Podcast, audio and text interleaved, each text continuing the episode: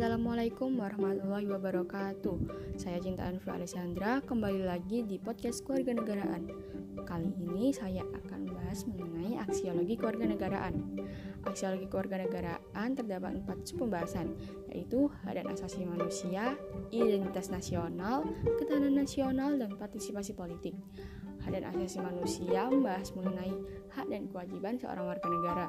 Identitas nasional berisi tentang ciri-ciri khas suatu bangsa, ketahanan nasional berisi tentang bagaimana cara bela negara, dan partisipasi politik membahas mengenai bagaimana cara berdemokrasi yang baik dan benar.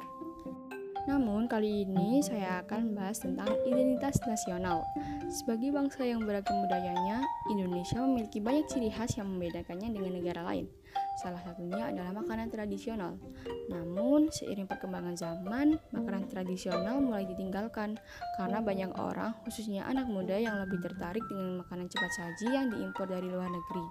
Hal tersebut bisa saja membuat kita sebagai warga negara Indonesia menghilangkan identitas negara kita sendiri. Nah, maka dari itu, aksi yang dapat kita lakukan adalah mengajak teman dan orang sekitar untuk memberi makanan lokal yang terjamin kualitasnya dan sangat terjangkau harganya. Lalu mengurangi kebiasaan membeli fast food atau makanan cepat saji dan menggantinya dengan makanan lokal. Lalu membiasakan memakan makanan yang sehat dan buatan keluarga di rumah. Lalu belajar membuat makan makanan tradisional Nusantara yang lezat dan sehat agar kita terbiasa mengkonsumsi makanan sehat hasil buatan kita sendiri. Aksi yang kita lakukan ini semata-mata untuk menjadikan Indonesia sebagai negara yang lebih baik lagi. Sampai di sini dulu podcast keluarga negaraan kita. Terima kasih. Wassalamualaikum warahmatullahi wabarakatuh.